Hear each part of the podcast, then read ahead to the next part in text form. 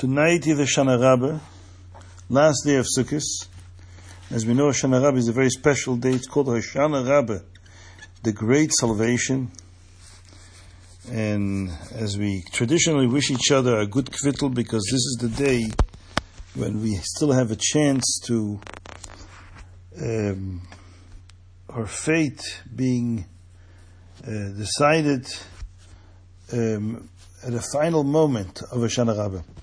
The minig is on a Shana Rabbah, we take five aravis, five willows, and we say Hashanas, and then we beat the five aravis to the ground five times. And it's considered a minig neviim, a minig from the neviim. In time of the Beis Hamikdash, this minig was was actually not a minig; it was halacha l'moshe Sinai. The Jews were required to take a big arava, was a big branch, which they placed by the Mizbeach, and every day of Sukkot, not only Hoshana Rabbah, they would go around, orbit around the Mizbeach uh, with the Arava at the center. On Hoshana Rabbah, the tradition was to orbit and circle around the Mizbeach seven times. But that was mamish a mitzvah. Halacha is like a mitzvah min. She's not written in the Torah, it's a tradition, an oral tradition from Moshe Rabbeinu. After the Beis was destroyed, of course that halacha could no longer be practiced, but it became a minig which Nevi'im established a minhag. A minig is not a halacha, it's not a mandate, but it became like a mandate because the Nevi'im established this as a custom that uh, on a Shana Rabbah we should take five aravis and we say special tefillas and so forth. It says in Sfarim that Hoshana Rabbah will never fall on the Shabbos. The calendar was designed in such a way that it should never fall on the Shabbos, as to not to skip the tradition of the Hoshanas that we do on Hoshana Rabbah. Since on Shabbos we couldn't be using those willows and beat them on the ground, so in order to avoid skipping the custom, the minak neviim of Hoshana Rabbah, uh, the calendar is designed in such a way that Hoshana Rabbah will not fall on on Shabbos. The question is, Tosfos asked the question, why were the Chazal also concerned with the first day of Sukkot too? That the first day of Sukkot shouldn't fall on Shabbos because we know after the Churban Beis Hamikdash, and the first day of Sukkot falls on Shabbos, we don't use the lulav. We skip the lulav.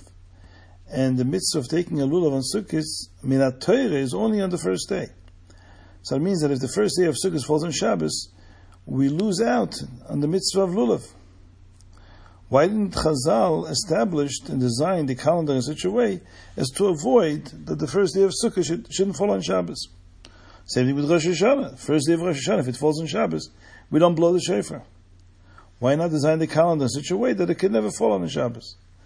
They were more concerned about minag neviim, which is just a minag, to make sure that we don't lose out on that minag neviim. So they made sure and bend over backwards that the Shana should never fall on the Shabbos. But they weren't concerned about a mitzvah min a mitzvah deraisa like lulav and shofar, uh, that we should skip it if it falls on Shabbos. That, there wasn't a concern of theirs.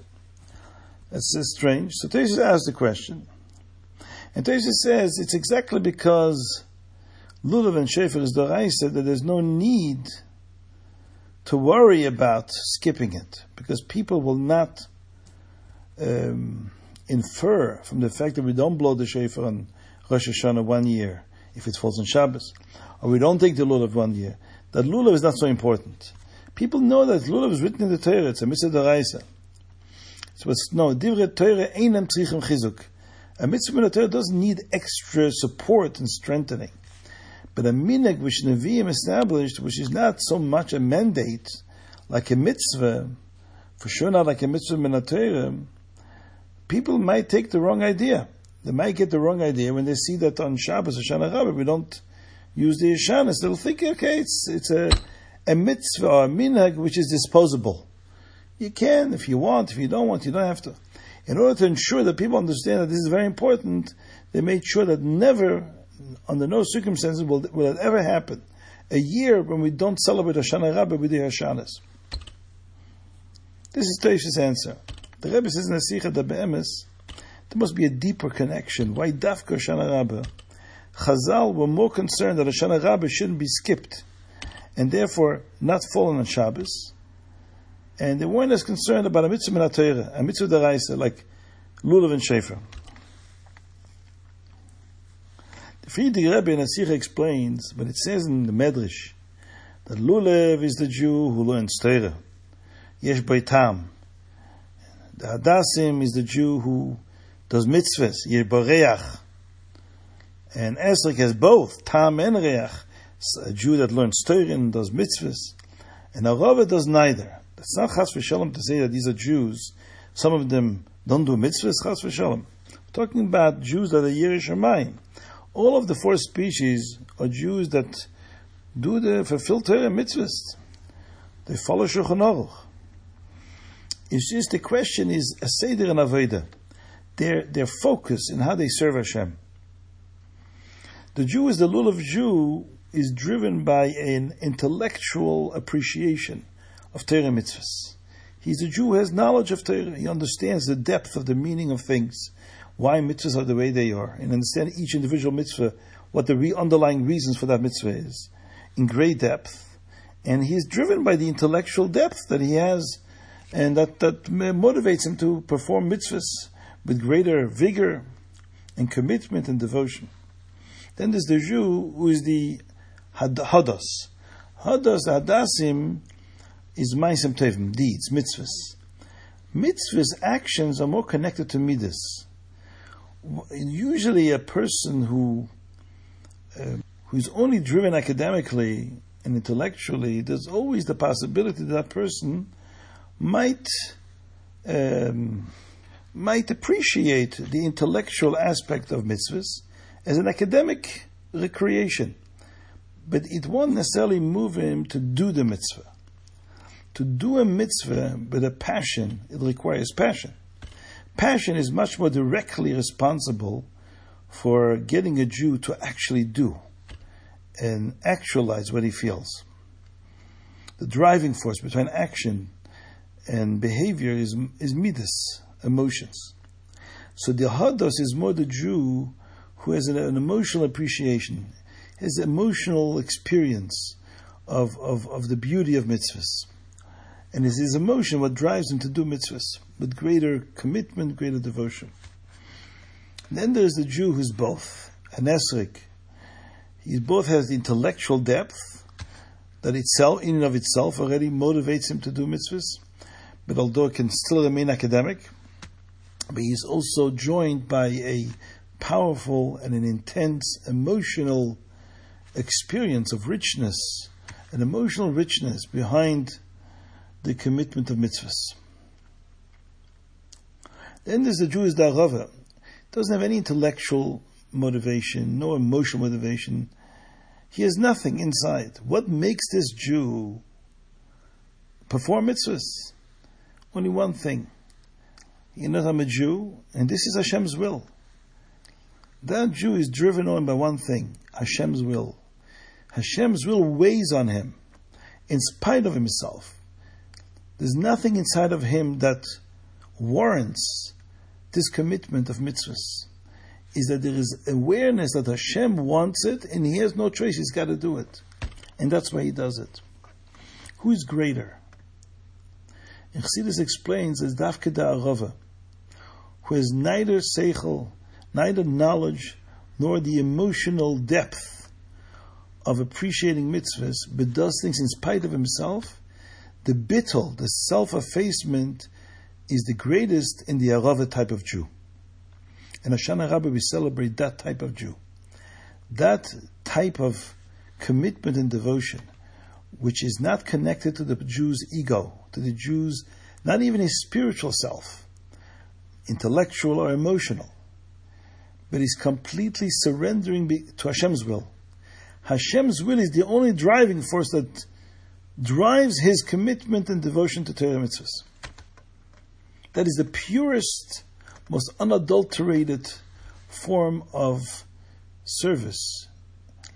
and uh, devotion to HaKadosh Baruch That's what Hoshana Rabbah is.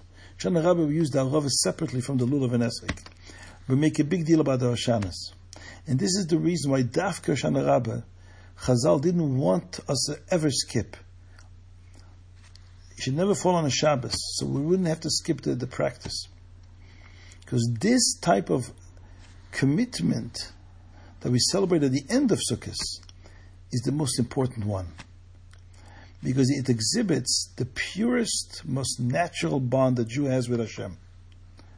Even if he doesn't understand, even if he doesn't feel, Seichel and Midas can blur that deeper, pure, natural bond that Jew has with Hashem. The most natural bond of a Jew with Hashem is not connected to the person's own conditions, but it's his intellectual condition, his emotional condition, or other conditions. It is just simply, I'm a Jew, and Hashem owns me.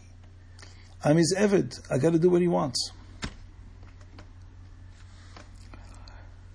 This is why the practice of Hoshana Rabbah is not even a mitzvah. A mitzvah means that there is a commander and there's a commanded. There's a mitzvah and a mitzvah. They're two separate things.